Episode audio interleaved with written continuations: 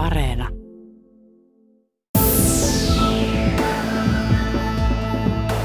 Osa kaksi. Mies rämpäyttää, nainen luikauttaa. Nailon Suomi ja Ysäri Musa.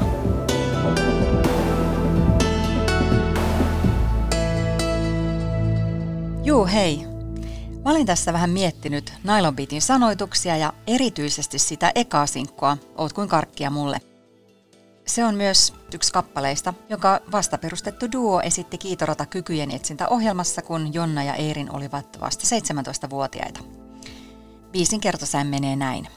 Oot kuin karkkia mulle, hunaja suulle, namusedän sinusta teen.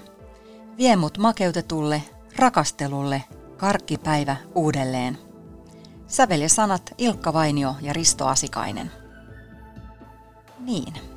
Ihan siihen Nylon Beatin alkuaikojen levyn kansi estetiikkaan kuuluivat tikkarit, nallenkuvat ja tyttömäiset letit.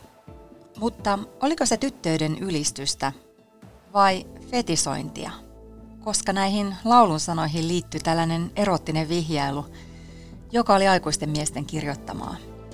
Nylon Beatin ensimmäistä julkaisua myös mainostettiin levyn kansi kuvalla, jossa luki isoin kirjaimin Kohta tulee – että onks tää vai mä vai tuleeko jollekin muullekin mieleen jokin mieleyhtymä? Siis Jonna ja Erin ilman muuta perustivat Nylon Beatin omista lähtökohdistaan. He hakeutuivat tähdiksi ja he varmasti vaikuttivat omaan imagoonsa. He olivat ystäviä, tiimi, bestikset ja heidän energiansa, asennemaailmansa ja kapinansa oli ihan omaa ja heidän juttunsa kasvoi heidän mukanaan ja he käänsivät katseen itsestään yleisöön. Mutta Nylon Beatin musiikki oli myös tyttöyden näkemistä ja tulkintaa aikuisten miesten silmin. Jonna ja Eerin lauloivat lähes koko uransa itseään 20 vuotta vanhempien miesten tekemiä lauluja, jos ei lasketa ihan viimeistä levyä, jolla oli Jonnan ja Eerinin omia sanoituksia. Ja tämä oli 90-luvun popissa aika tyypillinen asetelma. Vaikka nuoret naiset pääsivät esiin yhtyeiden laulajina, he lauloivat niiden lauluja, joiden leipää söivät – ja siihen liittyy myös semmoinen epämukava, tulkinnasta riippuen kyyninen tai realistinen näkemys, että laulajien leipä oli kapeampi. Radiossa ja televisiossa soivien hittibiisien tekeminen oli rahakkaampaa hommaa kuin niiden laulaminen, eli kannatti säveltää, sanoittaa tai sovittaa itse, jos siihen vain kannustettiin tai annettiin mahdollisuus. Yksi Ysärin musiikkimaailmassa olennainen asia onkin tekijyys. Siis tässä koko ajan puhutaan sillä tavalla, että, että miehet tekee rokkia ja voi kun naisia ei päästetä mukaan sinne. Siis tuskin kukaan mies on lyömässä ovea kiinni naisilta, että teette tälle pelikentälle tule ja tämä on meidän juttu. Vaan kyse on koko ajan nimenomaan sitä, että naiset itse ei avaa sitä ovea ja ota sitä askelta ja me sotkee sitä poikien peliä. Ja, ja totta kai rock on siinäkin mielessä miehisyyden viimeinen linnake, että se on kuitenkin eräs niitä viimeisiä itsensä ilmaisemisen muotoja, eräällä tavalla vapaita itsensä ilmaisemisen muotoja, missä miehetkin saa olla tyhmiä ja miehet saa olla just niin sovinisteja kuin ne märissä unissaan voi unelmoida olevansa.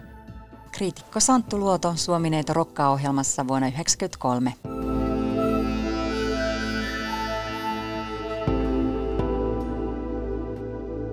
Hyvät kuulijat, tämä on Nailon Suomi, neliosainen podcast-sarja, Ysäri-ilmiöistä ja muuttuvasta Suomesta, yhteiskunnan ja Nailonbiitin näkökulmasta.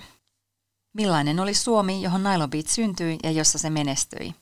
Sitä pohditaan yhteiskunnallisten ilmiöiden, sukupuolen ja luokan näkökulmasta. Tässä toisessa jaksossa tarkastellaan vuosikymmenen ja vuosituhannen vaihteen populaarikulttuuria. Mä olen toimittaja Outi Kaartamo, Jonnan ja Eerinin ikätoveri.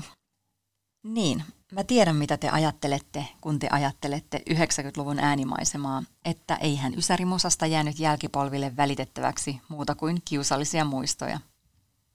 What is love? Baby don't hurt me. The summer is crazy. La la la la. Spice up your life. Kaunis peto. Ja tietenkin rakastuimme luuseriin, joka aito on ja vielä enemmän. Mitä ihania aikoja. Mutta vaikka Ysärimusasta tulee helposti mieleen eurodisko – tyttö- ja poikabändit, kevyt poppi, niin oikeastaan vuosikymmen oli musiikillisesti hyvin monipuolinen, niin globaalisti kuin Suomessakin. Jotkut muistavat Ysäristä pelkän krungen. Mutta sillä aikaa, kun Seatlessa Yhdysvalloissa hakattiin kitaraa, niin Suomessa heti vuosikymmenen alkajaiseksi ilmestyivät niin suomalaisuuden murrosta kommentoiva Ismo Alangon kun Suomi putos puusta, kuin pikkukaupunkien radavarsielämää peilaava Raptorin Moe. Edelleen kiistellään siitä, veikö Raptori Suomirapilta maineen ja uskottavuuden vuosiksi eteenpäin. Oma mielipiteeni on muistaakseni, että olet kaunis ja minä voimakas. Ah, sulla on ihana varvas. Kasarilla oli Suomessa perustettu myös naisvetoisia feministishenkisiä rockbändejä, kuten Ilona ja Tavaramarkkinat. Ja Ysärin alussa tuli All Female-paneelit, Hunajamelonit, T Ultra Bimbos ja tarharyhmä, joka teki tyttömäistä tappopoppia. Ysärillä kukki siis monta kukkaa, joiden siitepölystä riitti myös seuraaville sukupolville. Mutta nimenomaan siitepölystä, koska enimmäkseen heteet tekivät musiikkia, jota ne emit lauloivat. Oliko se todella kiinni vain siitä, että miehet osasivat paremmin? Laulaja ja lauluntekijä Maija Vilkkumaa. Mä muistan esimerkiksi sen, että kun vaikka Jonna ja Eerin rupes haluamaan tekee itse niin kuin biisin tekstejä, niin kyllä siihen musta yleisesti suhtauduttiin vähän silleen, tai he ainakin kokeet että siihen suhtauduttiin vähän sillä, että ettehän te nyt osaa tehdä niitä.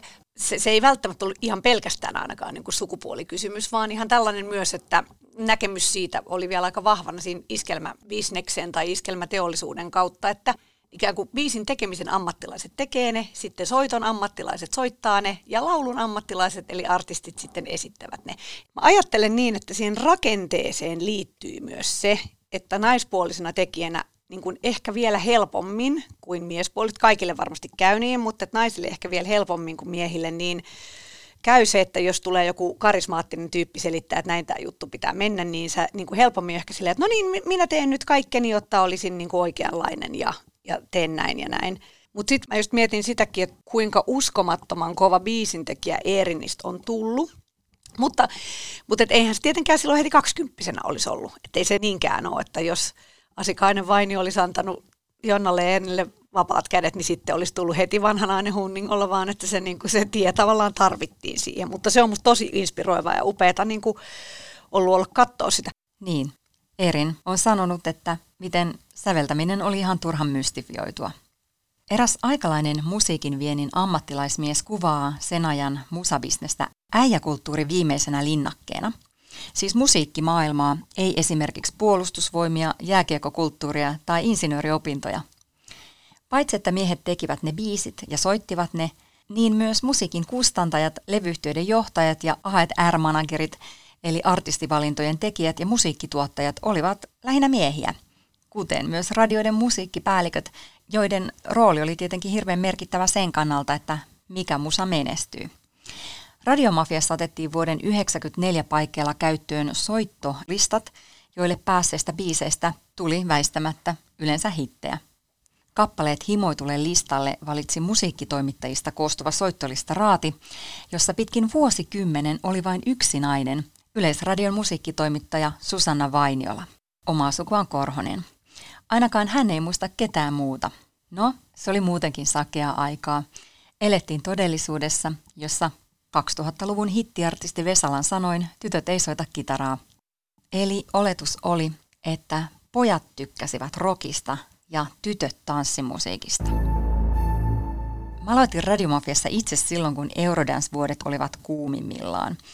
Kanavan iltapäivälähetyksessä vieraili viikoittain, jos ei useamminkin uusi Eurodisco-artisti. Nämä yhtiöt oli Ruotsista, Tanskasta, Keski-Euroopasta ja Espanjasta ja usein vähän kuin yllätysmunia. Ikinä ei tiennyt, että mitä sieltä radiotalon viidennen kerroksen hissistä oikein astuukaan ulos.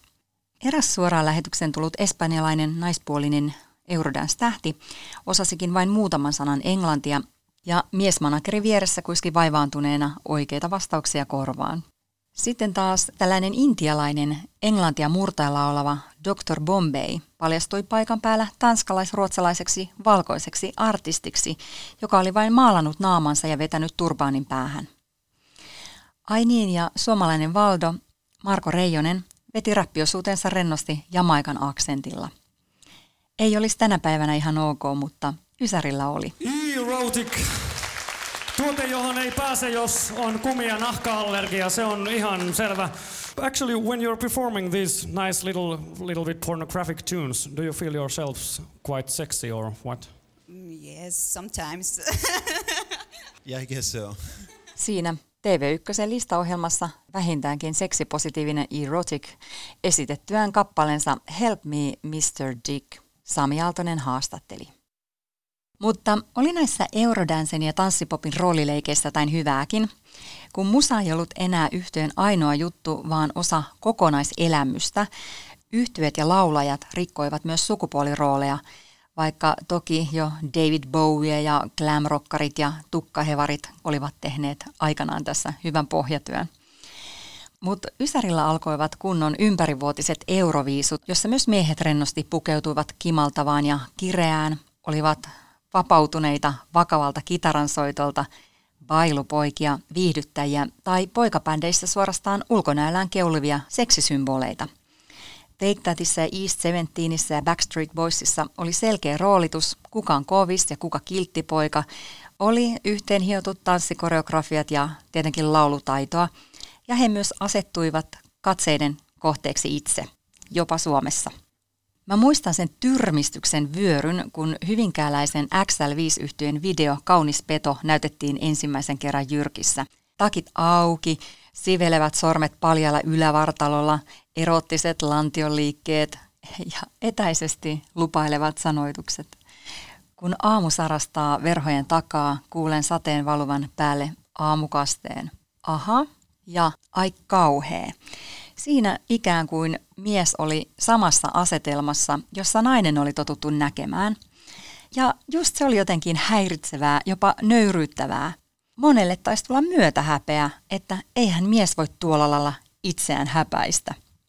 Naisten kohdallahan näkö oli ihan tuttu, mutta miesten kohdalla siihen luettiin kaikenlaista. Hesari uutisoi heinäkuussa 1996, että XL Vitosen peteä ei haukuta homoksi Hyvinkäällä – Sepä mukavaa. Ja seitsemäs taivas tuli perässä. Kilteimmän näköinen oli suosituin. Seitsemäs taivas pääsi myös Sinä minä tyttöjen kanteen. Otsikkona oli Unelmatreffit seitsemän taivaskundien kanssa. Kaikkien. Mutta ne Eurodansen naiset eivät saaneet mitään uutta roolia. He olivat seksiobjekteja – Mä en voi selittää sitä muuten kuin esimerkillä, jossa eurodance yhtyeen miesräppäri on pukeutunut 10 asteen lämpötila, mutta naislaulajalla on hellepäivä ja hame on enemmänkin vyö, paitakauluri ja mikkidikki. Ja tästä ehkä hirpsakoin konkreettinen esimerkki olivat ruotsalaiset graafin laulavat sisaret, jotka poseerasivat kuvissa paljaat rinnat siskon paljaita rintoja vasten. Myös Britney Spearsin alkuuran seksuaalisoitu koulutyttö Luke oli silloin ihan tavallista. Britney saattoi kuvassa letit päässä mini mini mini hameessaan potkutella sellaisella pienten lasten potkupyörällä pyrstöpystyssä, ja sen katsottiin olevan hottia. Toki naisten kuvasta ja asemasta popmusassa jotain puhuttiin myös julkisuudessa, mutta usein se oli semmoista naisten keskinäistä päivittelyä, johon varmasti liittyy myös sisäistettyä naisvihaa, siis tyyliin oma syy, miten kehtaavat. Yleinen establishment ei myöskään nähnyt ongelmaa.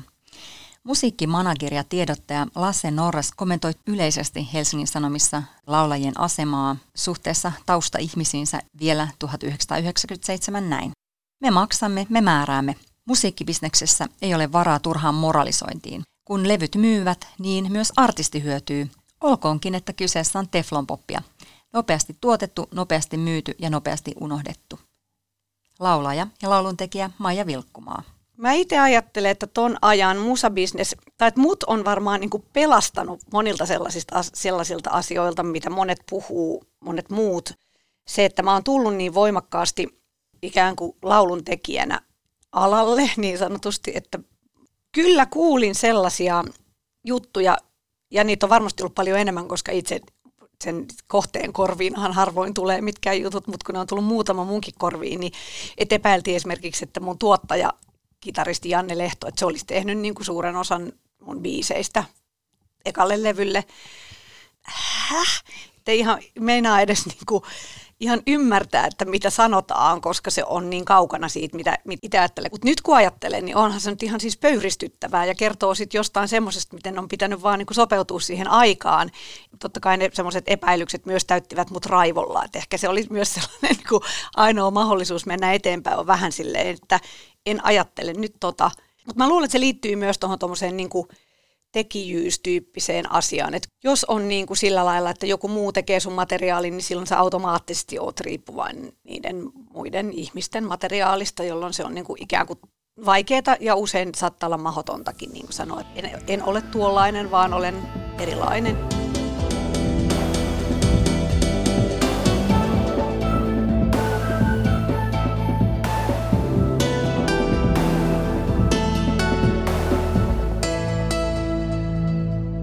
Semmoisia taustalla olevia asenteita on tietenkin siinä tapahtuman hetkellä hankala todentaa tai sitä epämukavaa oloa sanoittaa. Mutta kun täältä tulevaisuudesta käsin katsoo, niin moni asia näyttää aika selkeältä. Tänä keväänä julkaistussa Kalle Aholan ja Ville Hartikaisen Jouko Lehtolan Rock Finlandia valokuvateoksessa 90-luvulta esitellään kuvissa 52 yhtyettä tai artistia – ja vain kahdessa kuvassa niistä 52 on pelkkiä naisia. Ja toisaalta vain rockmusaa. Muita genrejä ja artisteja, kuten Nylon Beat, tulee kuviin vasta 2000-luvun puolella. Eli Ysärillä musabisneksessä se kahden kerroksen väki ei liittynyt niinkään sukupuoleen, vaan genreihin, vaikka toki nämä sitten yhteen liittyivätkin. Eli jos sen kapinallisen ja epäkaupalliseksi katsotun rokin aiempi vastakappale oli ollut teollinen iskelmämusiikki, niin uusi vastustaja oli elektroninen musiikki, joka saapui Suomeen viimeistään Ysärin alussa acid houseina ja teknoreiveinä Yhdysvalloista ja Briteistä. Ja joku myös ehkä muistaa teknon ympärille tiivistyneen huolipuheen huumeista. Vähän niin kuin kasarilla hevin alettiin yhdistää hemputin palvontaa ja väkivaltaa.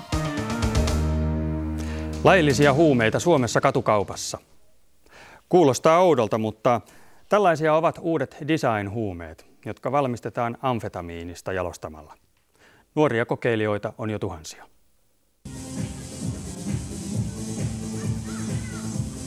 Niin suuren annoksen kertaannoksen käyttäminen, että, että siihen menehtyy, on ihan mahdollista. Toinen menehtymisen tapa on tähän vauhdikkaaseen menoon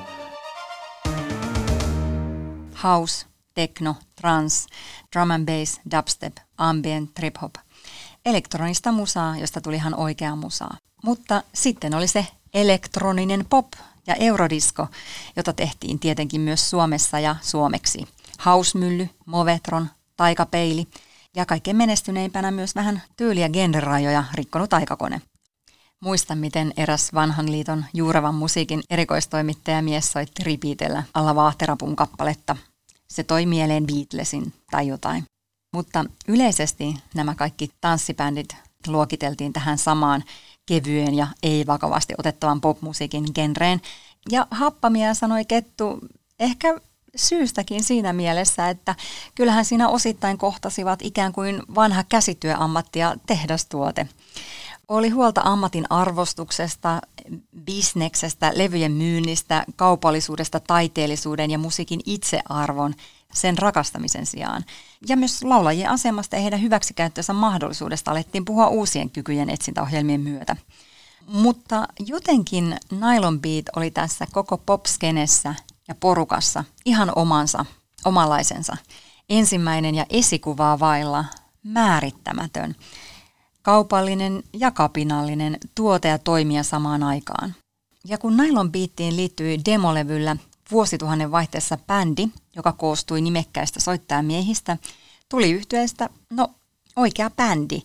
Ja viimeistään sen jälkeen naikkareita oli lupa dikkailla musiikkipiireissäkin, ainakin jonkinlaisena guilty pleasureina. Mutta vaikka nämä rakastetut suomalaiset popbändit menestyivät hienosti, niin ne menestyivät vain Suomessa. Ja Suomessaan seurattiin tietenkin kateellisena sitä, kuinka hyvin ruotsalaisilla poppareilla menee Dr. Albanista Nene Cherryin. Ja kyllä Suomessakin kulissien takana tehtiin kiivaasti töitä musiikkivienin eteen. Aikakone kokeili kansainvälistä kysyntää aikanimellä ja neljä ruusua 4 r Nylon Beatillähän oli hyvä nimi jo valmiiksi ja se julkaisi kaksi englanninkielistä albumia, Nylon Moon ja Last in Line. Mitäs mieltä te olette tästä suomalaisten bändien menestymisestä ulkomailla? Teillä, eikö teillä itse asiassa itselläkin ollut jotain? Joo, ei se voi edes puhua samana päivänä, mitä Himmille ja Bonfunkille. Se on sikajees. Oletteko te niinku ajatellut, että jatkossa jossain vaiheessa tekin lähtisitte vallottamaan maailmaa? Joo, kyllä me, tehdään, kyllä me tehdään nyt, niin kun me tehdään toi uusi levy, niin kyllä siitä tehdään englanninkielinenkin versio. Ja nyt me yritetään niinku kunnolla lähteä ulkomaan, että se edellinen juttu oli niinku lähinnä vaan sellainen kokeilu. Ja läpimurtoa ei siis tullut, mutta jäljet ovat pitkät. Rakastuimme luuseriin, armastamme luuserit, Dreams Come True on koveroitu paljon, viimeksi korealainen Aspa vuosi sitten. Mutta kyllähän se varsinainen kotimainen elektroninen sai maistaa suosiota, mutta vasta siellä vuosituhannen vaihteessa. Mutta olihan se kotimainen metallikin vientituote. Valtarin perässä maailmalle menivät Stratovarius, Apokalyptika, Him, Nightwish ja The Rasmus. Mutta tietenkin tämän kaiken uuden ja jännän ja kansainvälisen rinnalla oli se vanha kunnon Suomeen pysyvästi ankkuroitunut Suomi Rock ja se oli todella suosittua. Popeda, Yö, Kolmas nainen, Eppu Normaali, CMX, Apulanta, Juustopäät, Tehosekoitin, Don Huonot, Chen Cafe. Toki vähän All Mail Panel. Viimeistään vuosituhannen vaihteessa Suomessa alettiin ihmetellä oikein ääneen, miksi naisia on niin vähän rokissa. Ja heitä tuotiin esiin rokin korkeat korot kirjalla, konserteilla ja TV-sarjalla. Laulaja ja lauluntekijä Maija Vilkkumaa. Mä itse ajattelin, että mun mun niin kuin esikuvat on ollut tosi paljon siis Suomirokissa ihan siis Pelle, ihan niin kuin miehiä, Pelle Miljoona ja, ja Martti Syrjä niin kuin kirjoittajina ja Sielun veljet ja Miljoona Sade ja Juliet Jonesin sydän, neljä ruusua. Jotenkin kun mä ajattelen niitä itteeni, niin mä aina jotenkin näin itteni siellä sen laulusolistin paikalla niin kuin mielikuvissani, että musta tuntuu ihan tosi luontevalta. Ja ne biisit musta kertoo ihan niin kuin minusta useinkin. Mutta sitten oli semmoisia niin kuin vaikka Janis Joplin, joka oli kuitenkin kuollut jo kaksi vuotta ennen kuin mä synnyin. Mutta jotenkin siihen sen hänen sellaiseen niin kuin ulkopuolisuuteensa pystyin jotenkin samastumaan. Joku semmoiset jotenkin tunnistat sen, että sä haluut olla mukana rock and rollissa, joka on sun mielestä parasta niin kuin maailmassa ja ihan niitä musaa mutta sä oot pikkusen ulkopuolinen siinä ja se aiheuttaa sussa sellaista niin kuin surua. Ja se liittyy nimenomaan siihen musan kuunteluun. Kun mä kuuntelen musiikkia, vaikka ACDC, For Those About to Rock, We Salute You, niin sit musta aina tuntuu, että se lautaa niin kuin mulle, että mä oon sisällä siinä, mä en ole yhtään ulkopuolella. Mutta sitten on joitain semmoisia, mulla on sellaista joku triggeripiste, niin kuin esimerkiksi Iron Maiden ja tommoset, että on hirviöitä ja sotureita ja ratsastuskomppia, niin mä en ihan pysty paikallistamaan siitä, että miksi se on. Mutta se on olemassa sellainen, että se tapahtuu musta edelleen, kun sitä musaa tulee, niin nykyään viisikymppiset miehet ja silloin niin kuin pienet pojat, niin menee semmoiseen omaan semmoiseen niin kuin tilaan, josta sä jäät niin kuin ulkopuolelle. Se on jotenkin se symboli siitä, että on joku semmoinen paikka, jonne – se yhtäkkiä tajuut, että sua ei oikeastaan hyväksytä sinne, koska sus on jotain niin kuin vikaa ja se vika on sun sukupuoli. Eli keskustelu popmaailman tasa-arvosta käynnistyi, mutta ehkä se keskustelu on vieläkin käynnistymässä kunnolla tai kesken. Voi olla, että Ysärillä tämän kaltaisessa keskustelussa oltiin Yhdysvalloissa jo paljon pidemmällä, koska siihen osallistuivat myös miehet. Grunge-buumi yhdisti koko X-sukupolven ja angstiahan on kaikissa sukupuolissa. Ja ne Seattle-grungen nokkamiehet olivat kyllä aika marinoituneita feministisissä ajatuksissa, koska tyylilaji oli versonut siellä samoissa taidepiireissä, joissa myös feministis punkahtava Riot Girl-liike oli syntynyt. Bikinikilin Kathleen Hanna – Nirvanan Kurt Cobain ja Pearl Jamin Eddie Vedder puhuivat tasa-arvosta, antirasismista ja seksuaalivähemmisten oikeuksista. Ja Kurt Cobain pukeutui usein keikoilla kukkamekkoon, eikä ketään naurattanut, koska se ei ollut vitsi. Hän kirjoitti feministisiä lyriikkoja ja julisti, että rokin tulevaisuus on naisten. Ja vaikka tämä lyhyt kapinan kausi kuoli Kurt Cobainin mukana, rockmusiikin edistykselliset ajatukset oli jo ajateltu ääneen ja ovi oli jäänyt raolleen. Ja sieltä tuli esimerkiksi yksi Ysärin suurista naisrokin pioneereista ja kansainvälisistä esikuvista, kanadalainen Alanis Morissette. Ja Morissette on myös artisti, joka saattoi kokea metamorfoosin klassisesta pop-prinsessasta rock-tähdeksi. Aikaisemmalla urallaan hän kiemurteli musiikkivideoillaan esimerkiksi Häkissä käärmeen kanssa. Niin, käärmeet, nuo seksikkäät eläimet. Mutta kun Morisette halusi jättää tämän roolin ja kirjoittaa aiheesta, jotka merkitsevät hänelle, ne kuuluisat levyyhtiön sedät antoivat hänelle kenkää. Mutta Maverick, eli Madonnan levyyhtiö, päätti julkaista Morisetten uudet kappaleet. Ja lopputulos. Rock-debyytti Jacked Little Pill on edelleen yksi myydyimmistä albumeista. Ja Morisetten perässä monet muut vihaiset ja vahvat tai sellaiseksi tulkitut soloartistit tai rocklaulajat. Suomessa Jonna Tervomaa ja Maija Vilkkumaa. Ja lukuisat heidän seuraajansa TikTok, PMMP ja niin edelleen ja niin edelleen. Se uusi sukupolvi, jolle annettiin musiikkiopistossa klarinetin, pianon tai viulun sijaan tai lisäksi käteen kitara. Mä oon ajatellut, että tämä kotimaisen popparinaisen laajentunut liikkumavara näkyy Suomessa ekana tai ehkä eniten kisussa.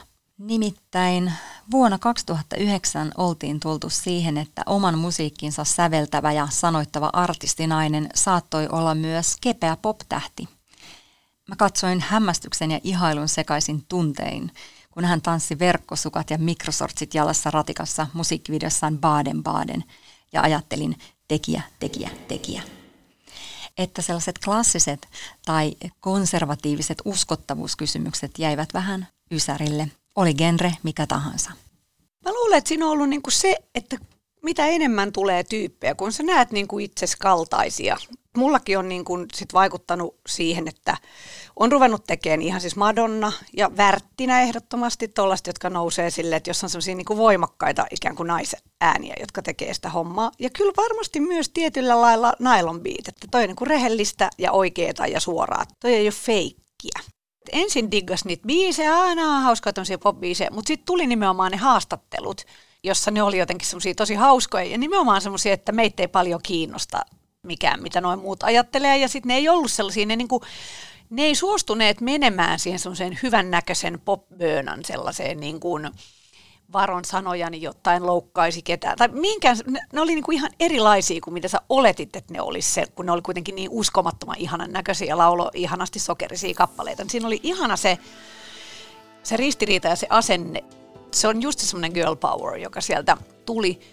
Eli kyllä varmaan siis niin kuin kaikki on velkaa niin kuin siis osittain niille. Että tietysti kaikki rakentuu kaiken päälle, mutta sitten on tullut semmoinen niin kahden todella mahtavan, jotenkin mimmin tämmöinen power duo rakenne suomalaiseen musakenttään.